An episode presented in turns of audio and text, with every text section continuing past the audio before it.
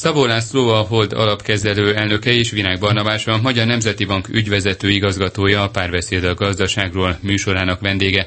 Jó napot kívánok, köszönöm, hogy elfogadták a meghívásunkat. Jó napot kívánok. Jó napot kívánok. Én Király István Dániel vagyok. A gazdasági folyamatokról és azok méréséről lesz szó a következő percekben.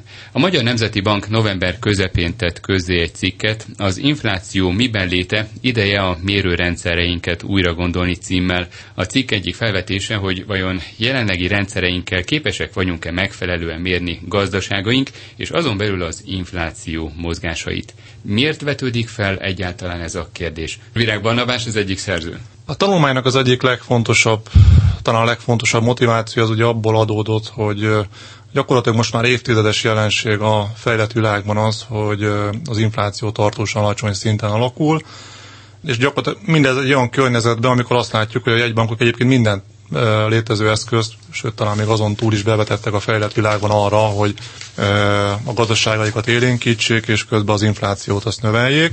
De mégis azt látjuk, hogy a globális GDP kétharmadát adó országokban az inflációs cél alatt van még mindig messze az infláció, nem is kell talán messzire rohanni, leginkább az eurozónában megfigyelhető ez a jelenség, ahol még most is körülbelül egy másfél százalék között alakul az infláció.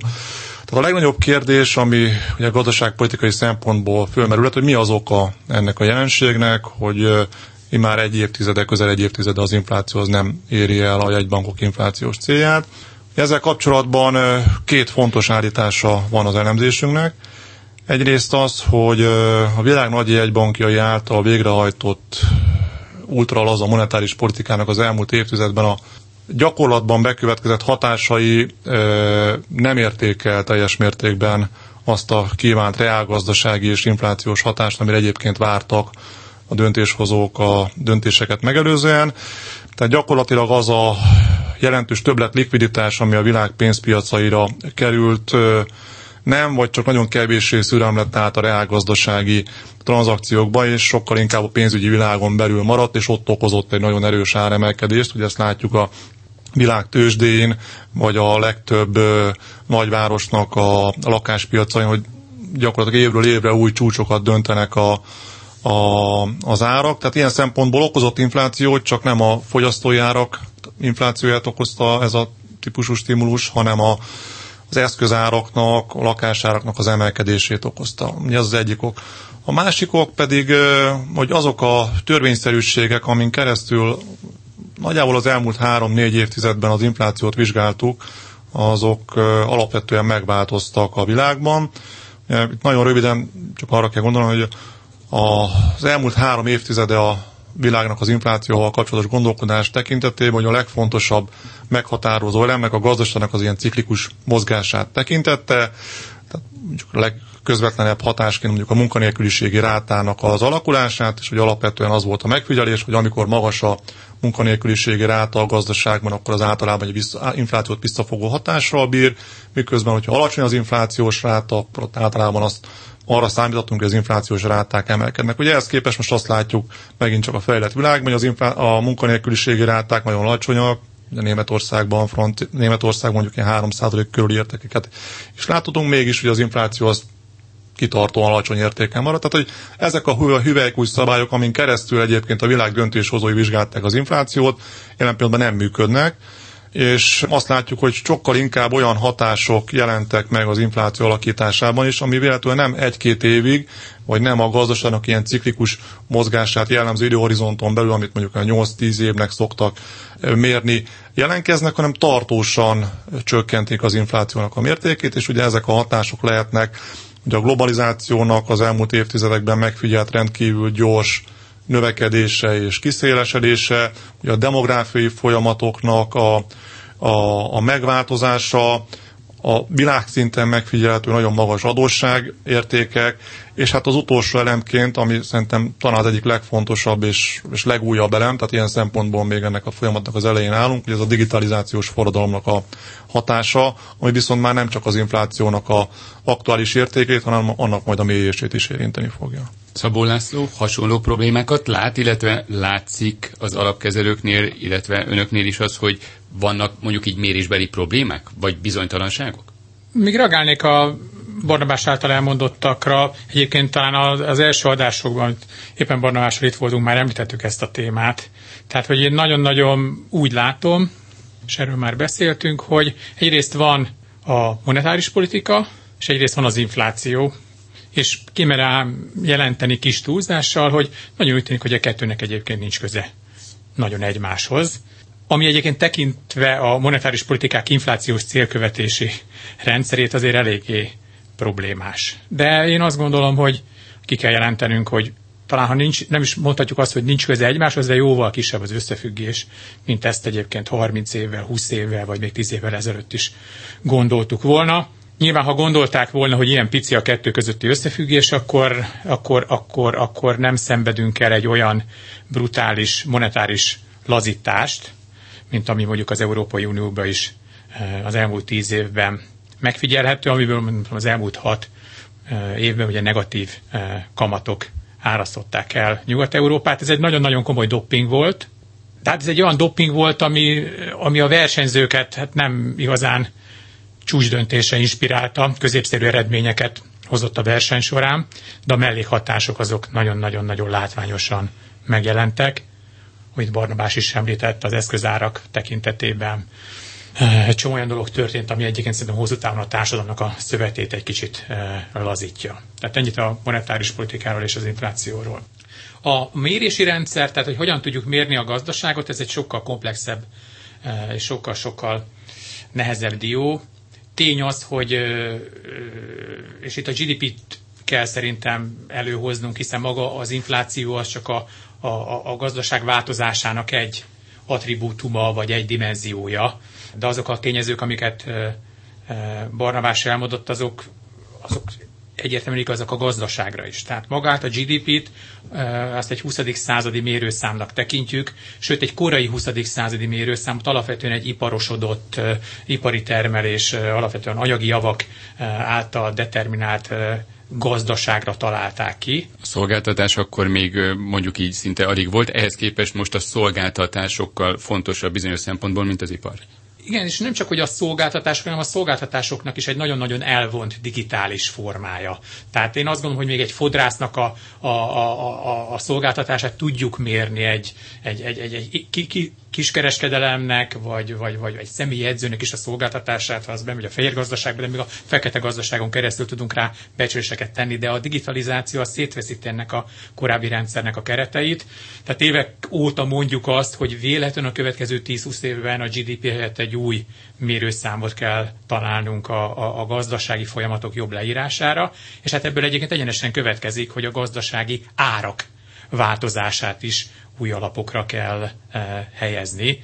És ezt most nem feltétlenül azért, hogy most az infláció követő papíroknak milyen legyen a, a, a kamatozása, vagy hogy éppen a lakosság hogy érezze magát, győztesnek vagy vesztesnek érezze magát a jövedelem emelkedése versus inflációs versenyben, hanem egyszerűen ez egy közgazdasági probléma. Jobb lenne, hogyha pontosabban tudnánk mérni a a folyamatokat, és én is azt gondolom, hogy, hogy a GDP az, az, az, az kezdi elveszíteni a nagyon-nagyon pontos előrejelző jellegét. Ezért is szoktam mosolyogni, hogy amikor néhány tized eltérések a várt meg a valós GDP között kijönnek a jelentések, akkor arra a tőkepiacok őrült módon elkezdenek mozogni. Szerintem a GDP már sokkal kisebb pontossággal jellemzi a gazdasági folyamatokat, mint sem, hogy néhány tizedes változásra egyébként meg kell mozdulni a világ összes pénzének azt írják ebben a tanulmányban, hogy a világgazdasággal kapcsolatos általános gondolkodás alapvetően megváltozott. El lehet-e azt mondani, hogy a mérés pontatlan, vagy egyszerűen nem ismerjük azt a környezetet, amelyben most vagyunk, a 2008-as válság óta olyan jelentős változások történtek a világban,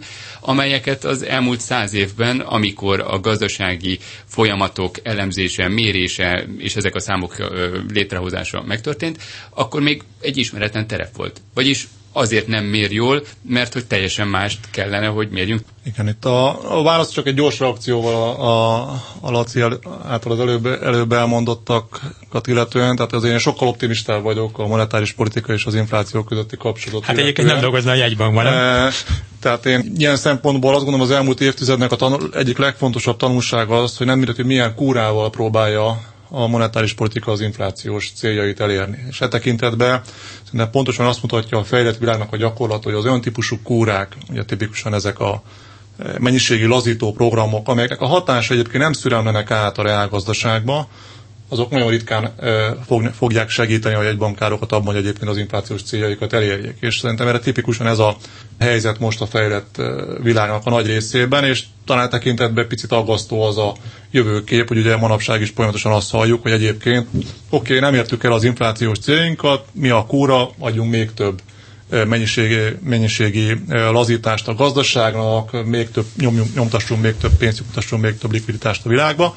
A, e tekintetben azt gondolom, sokkal látványosabbak és sokkal jobbak azon jegybankoknak az eredményeik, akik a monetáris lazító programjaikkal reálgazdasági hatásokat, tehát tényleges a gazdasági növekedésre, beruházási, fogyasztási döntésekre hatással bíró programokat tudtak elindítani. E tekintetben azt gondolom a Magyar Nemzeti Banknak a programja az a célzott monetáris politika, amivel az elmúlt hat évben folyamatosan élt, az tipikusan egy jó példa, hogy hogyan lehet egyébként a GDP-t, beruházást, fogyasztást kimozdítani abból a pontból, ahol egyébként a válságot követően jutott.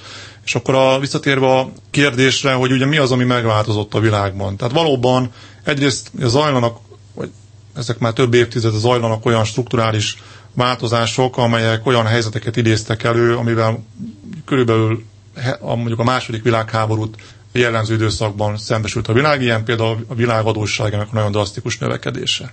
Tehát azt érdemes látnunk, hogy a világ gazdaságnak a bővülését mondjuk a 80-as évek óta, amikor ugye elemezzük ezeket a számokat, hogy éppen a világgazdaság 4-5, vagy amikor 3 kal bővült éppen, az, ennek az ára az az volt, hogy a világ adósságállam, hogy az töretlenül és nagyon dinamikusan emelkedett, tehát most olyan szinten van, amit egyébként legutóbb mondom, egy háborús időszakban lehetett a világban meg, meg figyelni. Én azt gondolom, ez egy teljesen más környezetet jelent ahhoz képest, mint amiben mondjuk akár 20-30 évvel ezelőtt voltunk. A másik ilyen jelenség valóban a, ugye a digitális forradalomnak, és ugye ehhez kapcsolódóan a világnak a, a világ gazdaságának a nagyon drasztikus átalakulása.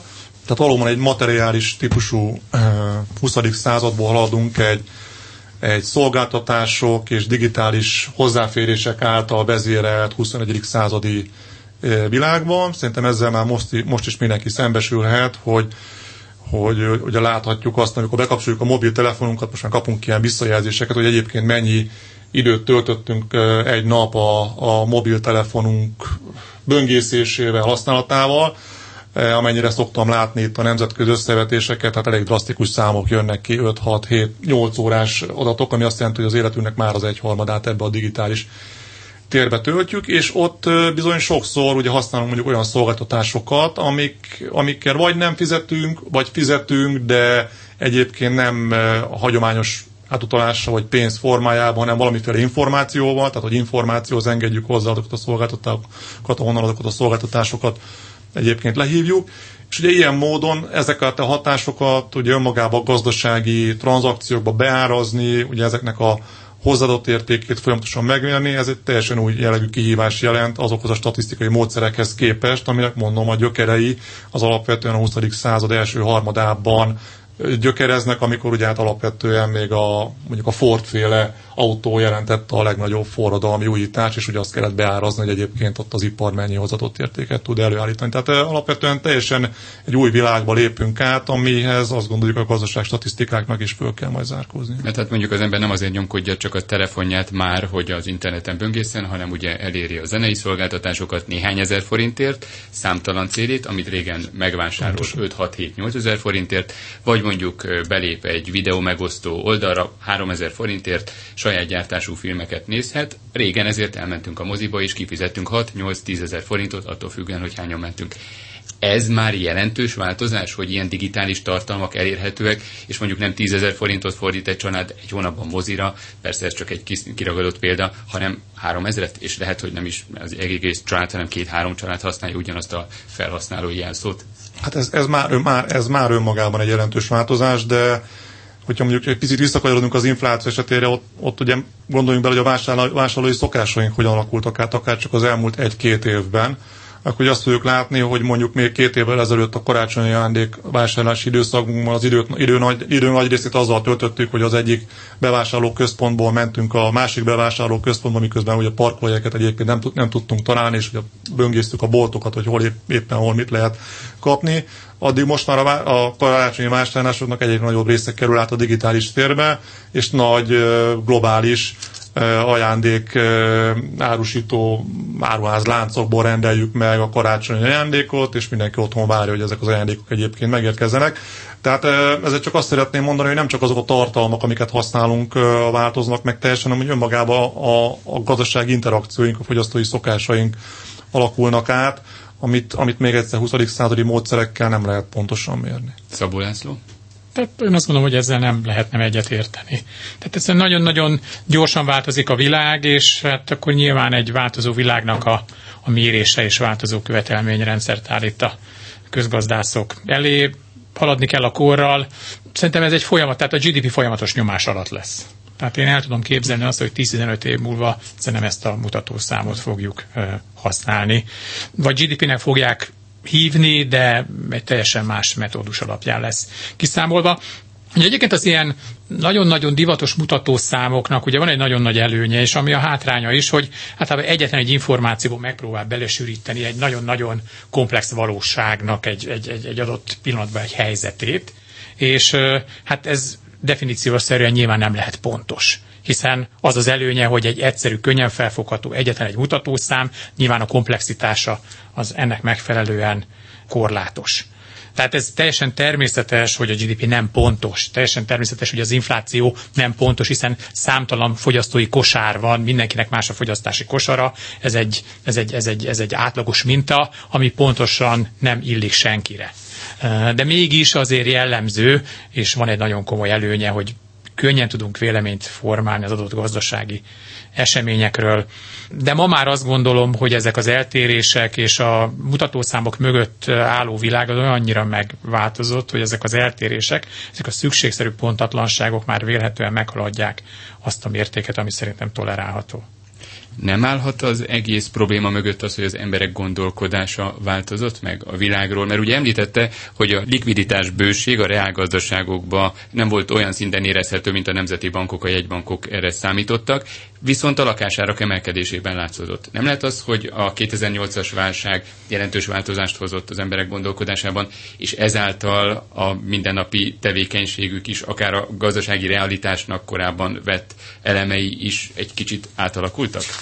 Hadd válaszoljak erre én. Egy, egy, egy gyors, gyors reakció csak ahhoz, amit a Laci és utána akkor a kérdésre is rátérek, tehát hogy én azt gondolom, hogy természetesen annak eddig is a tudatában volt minden gazdasággal vagy gazdaságpolitikával foglalkozó szakértő, hogy a statisztikák nem pontosak, és hogy ilyen szempontból van egy, egy mérési bizonytalanság a makrogazdasági folyamatokat illetően. Ugye jelen pillanatban a probléma az abból adódik, hogy ez a mérési probléma, ez tendenciósan egy irányba jelentkezik. Tehát, hogy még korábban azt láttuk, hogy igen, egyik évben volt, amikor után, utólag fölfelé revidiálták a GDP-t, másik évben éppen lefelé revidiálták a GDP-t, tehát, hogy alapvetően ezek a mérési problémák hosszú távon kiegyenlítették egymást, tehát egyszer fölfelé, mástól lefelé voltak ezek a, ezek a korrekciók. Most ugye erre hívjuk föl a, a jegybanki cikkben a figyelmet, hogy az infláció esetében és valószínűleg a GDP esetében is egy tendenciózus problémáról van szó, és itt, itt és, és ilyenkor viszont a tét az nagyon komoly.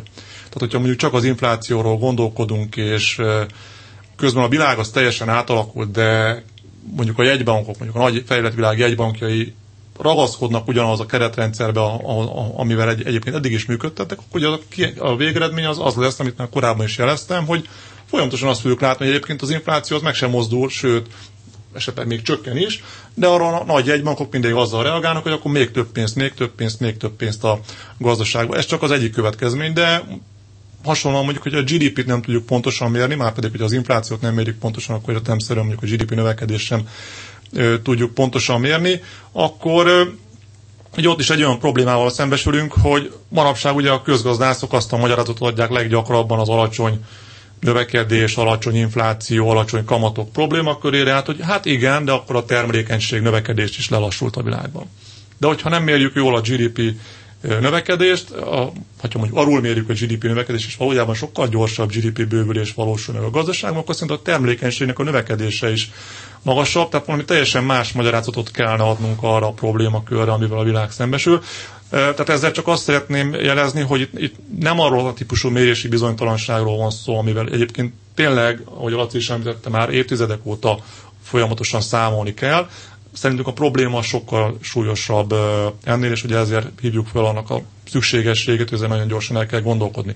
A megváltozó a világnak, vagy úgy általában az emberek gondolkodásának a megváltozásáról, tehát én azt tudom hogy ez egy endogén folyamat, tehát hogy természetszerűleg, ahogy ugye a világ, ahogy a, ahogy a, a gazdaságnak a kínálati oldala az egyre inkább alakul át, egyre inkább egy nagyobb részben használják ezeket a digitális felületeket, innovációkat a nagy cégek, annak megfelelően a vásárlói szokások is folyamatosan alakulnak át. Tehát ilyen szempontból azt gondolom, ez kéz a kézben halad ez a, ez a, ez a két folyamat. Hogy az a kérdés, hogy ezt mennyire tudja egyébként a statisztika leképezni, azt gondoljuk, hogy előre kevésbé. Szabó László?